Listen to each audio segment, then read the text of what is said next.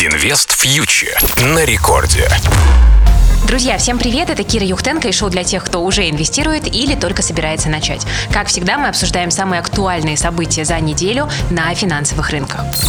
Ну что ж, из ярких событий это, наверное, коррекция на рынках в четверг, и для нее сложилось воедино несколько факторов. Об одном из них мы постоянно с вами говорим. Инвесторы боятся достигнутых максимумов по индексам и акциям, и, конечно, происходит фиксация прибыли. Здесь срабатывает обычный человеческий фактор. Рынки дороги, почему бы не продать то, что уже отросло на всякий случай. Ну а остальной негатив добавляют невольно новости. И самое главное из них это снижение на балансе ФРС корпоративных облигаций и фондов на них, которые Федрезерв покупал в разгар пандемии, чтобы поддержать рынки от паники. Там на самом деле объем небольшой, около 14 миллиардов долларов. И, скорее всего, эти продажи не окажут на рынок существенного влияния. Но сама по себе новость имеет неприятный осадок для рынков именно на среднесрочную перспективу. Она сигнализирует о том, что ФРС начинает потихонечку снижать стимулы.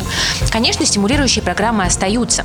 По выкупу гособлигаций США на 120 миллиардов долларов ежемесячно, например. Но если и эти программы начнут снижать, то для поддержания роста рынка, конечно, ликвидности начнет не хватать даже при сохранении низких ставок от американского центрального банка. И вот поэтому даже позитивные макроданные в США инвесторы используют для того, чтобы зафиксировать прибыль по своим покупкам. Ну хорошо, это то, что касается мировых настроений. Ну, а что интересного было у нас, в России? Смотрите, главная новость недели коснулась, как мне кажется, рубля. Как заявил министр финансов Антон Силуанов на полях Петербургского международного экономического форума, российский Минфин решил полностью отказаться от доллара во вложениях средств Фонда национального благосостояния. Новость звучит очень громко. Россия отказывается от доллара. Но вот только на рубль она почему-то почти никак не повлияла. Давайте разбираться, что это все означает. Ну, смотрите, Силуанов сказал, что доля доллара в новой структуре ФНБ составит 0%. Евро 40%, 30% юань, 20% золото и по 5% фунт и японская иена. Министерство хочет привести Фонд национального благосостояния в соответствии с новой структурой в течение месяца. То есть вот это все завершить до первой декады июля. Сейчас 35% денег фонда размещены в долларах, 35 еще в евро, 15 в юанях, 10 фунт, 5 иена.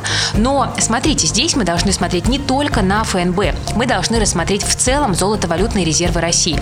А они на текущий момент состоят из двух частей. Это резервы Центрального банка 484 миллиарда долларов и это ликвидная часть Фонда национального благосостояния 116 миллиардов долларов. И, соответственно, вот эти вот изменения будут, похоже, выглядеть следующим образом. Власти просто перебросят ненужные доллары из Фонда национального благосостояния в резервы Центрального банка, а оттуда перечислят фонд евро на 5 миллиардов долларов, юани на 17 миллиардов долларов и золото бюджета на 23 миллиарда долларов. Но при этом общая структура ЗВР не изменится, как и объем долларов на балансе государства. Кто-то спросит, ну а зачем тогда это все нужно? По всей видимости, дело в том, что Фонд национального благосостояния – это активы правительства, которые в теории могут быть арестованы или заморожены. Ну а Центробанк, согласно закону о ЦБ, не отвечает по обязательствам государства. Выходит, что вот эти озвученные изменения снижают геополитические риски, но в целом резервы на балансе Банка России останутся в тех же пропорциях, новостях, что и сейчас. Поэтому, в общем-то, мы и не увидели на этих новостях сильных движений в рубле. И в целом, конечно, нужно понимать, что доллар – это международная резервная валюта, и как бы кто ни хотел от него отвязаться, все равно большая часть расчетов происходит именно в долларе. Стоит признать, мы все же покупаем американские товары, и в основном это высокотехнологичное оборудование. То есть, ну так, очень условно говоря, никто не может нас заставить отказаться от покупок, там, скажем, айфонов, просто потому что а, реально сильной альтернативы этому бренду нет. Ну, это такой очень условный пример из жизни. Инвест фьючер на Радио Рекорд. Теперь немножечко поговорим о планах Банка России по ключевой ставке, потому что это тоже очень важно для российского рынка, для рубля и для нашего кошелька.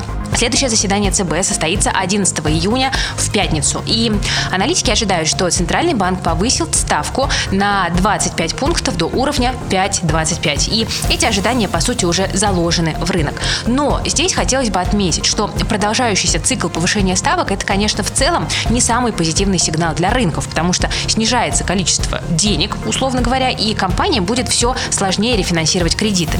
Растут издержки компании, и вполне возможно, что к следующему общим отчетам, которые будут э, опубликованы нашими российскими компаниями, мы можем увидеть э, не очень хорошие показатели по чистой прибыли у компаний, даже несмотря на радужные прогнозы по росту российской экономики. Поэтому очень похоже на то, что повышение ставки, снижение ликвидности э, будут влиять на рынки, но, возможно, это будет такой отложенный эффект. И вот здесь, как мне кажется, инвесторам в российский рынок стоит насторожиться, потому что российские индексы, как мы видим, продолжают обновлять максимумы, несмотря на повышательный цикл в ставках. И это может говорить об излишнем оптимизме людей, которые э, работают на российском фондовом рынке.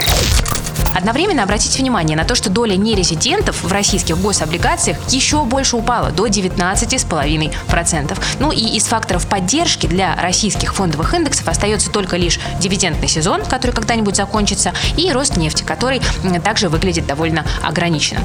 Конечно, это все вовсе не говорит о том, что рост на российском рынке закончился и вот прямо сейчас будет какое-то большое падение. Но поверьте, никто не знает, что будет с рынками дальше, ни один эксперт, аналитик и даже председатель председатель Центрального банка.